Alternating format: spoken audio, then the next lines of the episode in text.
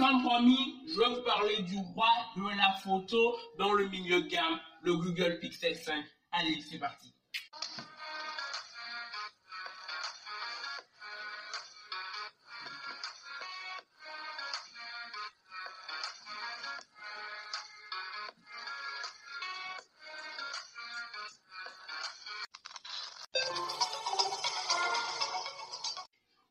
Pixel 5, premièrement, c'est un smartphone très, très, très attendu pour les fans de technologie. Mais pour les autres, bah, c'est un peu moyen. Et je vais expliquer pourquoi c'est moyen ou c'est pas intéressant du tout pour des gens? Premièrement, le Google Pixel 4 a un design horrible.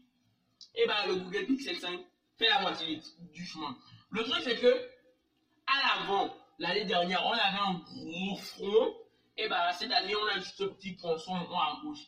L'arrière, pour le que je vous dis la vérité, l'arrière du Pixel 5 est horrible. Premièrement, avec un trou dans le dos. Je vais vous expliquer ce qu'il appelle trou plus tard. On a aussi le bloc photo. On dirait qu'il y a plein, plein, plein de capteurs dedans, alors qu'en réalité, il n'y en a que deux à l'intérieur. Et ça, c'est assez bizarre quand il y a deux capteurs. Il faut que les, les consommateurs sachent directement qu'il y a deux capteurs. Regardez sur les iPhone 10, et tout ça. Donc franchement, il faut vraiment que Google mise sur des choses, mais pas sur d'autres. Aussi, on a un écran de 6 pouces, un écran OLED hein, avec une densité de pixels de 432 pixels par pouce, un écran Flash des compatible 90 Hz. Ça, c'est toujours très bien. Mais par rapport à l'année dernière, il n'y a pas vraiment d'évolution. Ce qui est bizarre, c'est que l'écran n'est pas de 6,3 pouces, ni de 5, quelques pouces, c'est de 6, de 6 pouces exactement. Les haut-parleurs, on a des haut-parleurs en bas et on a aussi un haut-parleur sous l'écran qui est très très très moyen. Je vous assure, c'est très très moyen. On a aussi du Wi-Fi, de la Wi-Fi 5. Pourquoi pas directement de la Wi-Fi 6 hein? On a du Bluetooth 5, d'accord? On a un capteur d'empreinte digitale au dos. C'est bon, là, moi, je suis vraiment énervé. Quand j'entends ça, ça m'irrite.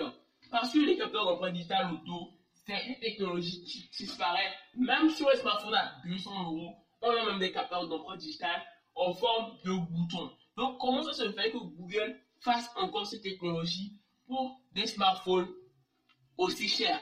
Ça ne se comprend pas du tout. Ils peuvent donner tous les arguments du monde, ça ne se comprend pas. Minimum sur le bouton, minimum sous l'écran, le OnePlus Nord coûte 200 euros moins cher. Mais il a ça. Je ne comprends pas la logique de Google. On a aussi de la charge en USB-C. On n'a pas de prise jack. On a le processeur Snapdragon c'est en 5G, très puissant, mais compatible aussi 5G. Donc le Google Pixel 5, le Google Pixel 4 4G, 5, 5G, mais le 6 ne sera pas 6G. Là, détrompez-vous. On a un processeur Adreno 620, un GPU, excusez-moi, Adreno 620, 8 Go de RAM, 128 Go de stockage, on a une compatibilité NFC, et le bouton Power est un peu au-dessus, au-dessus des boutons de volume.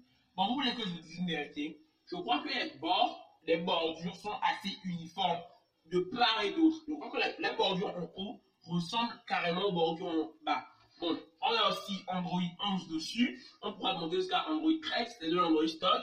Côté batterie, on a de l'amélioration. Par rapport à l'année dernière, on a doublé la batterie. En tout cas, à peu près, hein. on a une augmentation de 45% de la batterie de 4080 mAh avec une charge rapide 18 watts vous voulez que je vous dise la vérité, c'est pas vraiment une chambre rapide. Prenez plutôt un bloc chaleur 25 watts ou 30 watts pour aller un peu plus vite. Parce qu'on charge le truc en 1h40 et 1h40, même c'est encore très très très long en 2020 par rapport aux autres concurrents à côté. On a aussi un chargeur. On peut aussi avoir un charge sans fil 10 watts. On a deux couleurs, le noir et le vert. Vous voulez que je vous dise la vérité, le noir est plus joli quand même. On a un dos en plastique. Je ne sais pas pourquoi. Mais comment en 2020 on peut encore avoir des dos en plastique? Ils ont expliqué que oui, il y a de l'aluminium à l'intérieur et qu'on on permet une charge sans fil, tout, tout, tout. Mais moi, je suis toujours pas d'accord avec eux. Le dos en plastique, c'est pas normal en 2020. Limite le dos en verre, quoi. Je comprends pas. En plus, là, je vous dis, on est sur une fourchette de 630 euros. C'est pas possible d'avoir un dos en verre, un capteur d'empreinte digitale au dos et quelques petits, quelques petits défauts comme ça. C'est pas, c'est pas possible. On est à 151 grammes. J'avoue, c'est super léger.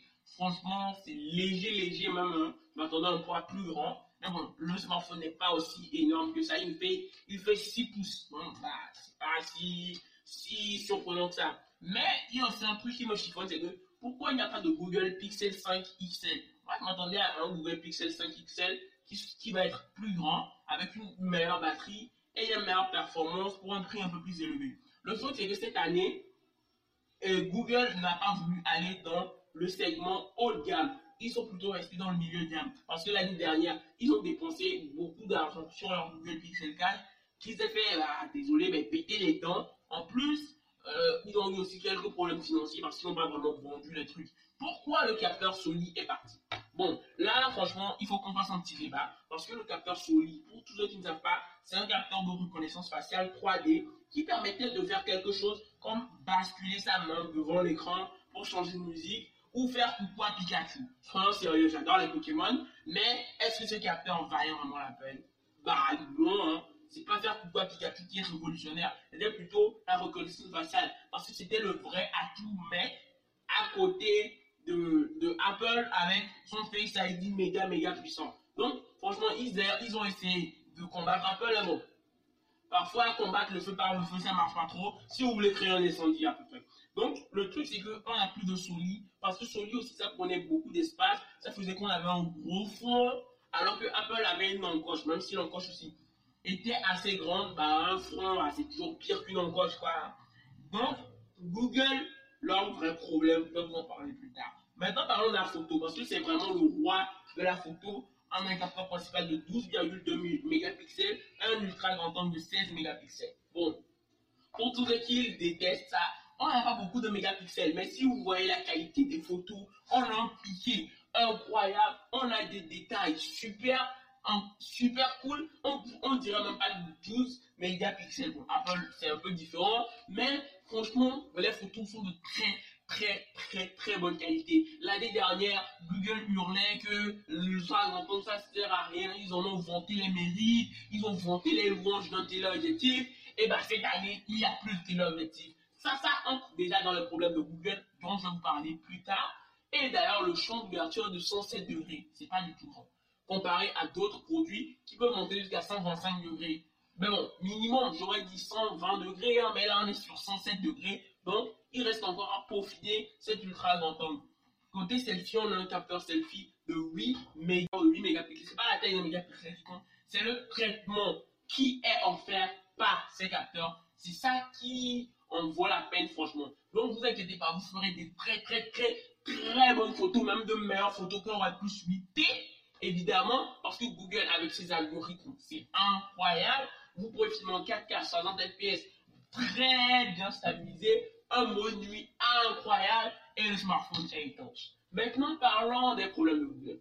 Premièrement, le vrai gros problème de Google, c'est qu'il y a quelque temps, un YouTuber nommé Brandon de Proctor, bah, il a dit un truc, ça, ça me tique toujours dans la tête, c'est qu'il a dit que Google, ils ne savent pas où ils vont, ils ne savent pas ce qu'ils veulent faire. Et je suis entièrement d'accord, je ne sais pas ce qu'ils font. Il faut qu'ils savent où ils vont. Il faut qu'ils se reconnaissent comme une marque pionnière, soit du logiciel, soit du hardware, il faut qu'ils savent ce qu'ils vont faire. Quoi, on veut être comme Apple ou on veut être comme tous les constructeurs Android. On veut proposer un meilleur rapport qualité-prix, on veut proposer des matériaux durables, on veut proposer les, les, smartphones les plus rapides, mais une partie photo nulle, on veut proposer la meilleure partie photo en proposant des smartphones nuls. Il faut qu'ils se reconnaissent parce que avec ce smartphone, ils prouvent une fois de plus qu'ils sont perdus. Ils ne savent pas où ils vont se trouver. Ils ne savent pas sur quel marché se poser. Regardez le Google Pixel 3 et regardez le Google Pixel 4. Regardez les différences notables. Là, on est passé sur un smartphone euh, qui était même plus léger que l'année dernière. Et ça, ça n'arrive pas très souvent chez les constructeurs. On a un, un poinçon. Le capteur Sony, ils avaient dépensé beaucoup d'argent pour développer ce capteur et au final, ils l'ont abandonné comme une vieille chaussette. Et ils mettent un dos en plastique au profit de l'année dernière. Il faut qu'ils savent où ils vont. Ils, ont, ils mis une super petite batterie. Année, ils ont mis une grande batterie. Mais qu'est-ce qu'ils veulent faire? Où ils veulent aller? Qu'est-ce qu'ils veulent? C'est ça la différence. C'est ça le problème, le vrai et unique problème de Google. Ils ne savent pas la Et sur ce, je termine ce podcast. Allez, c'était MTech.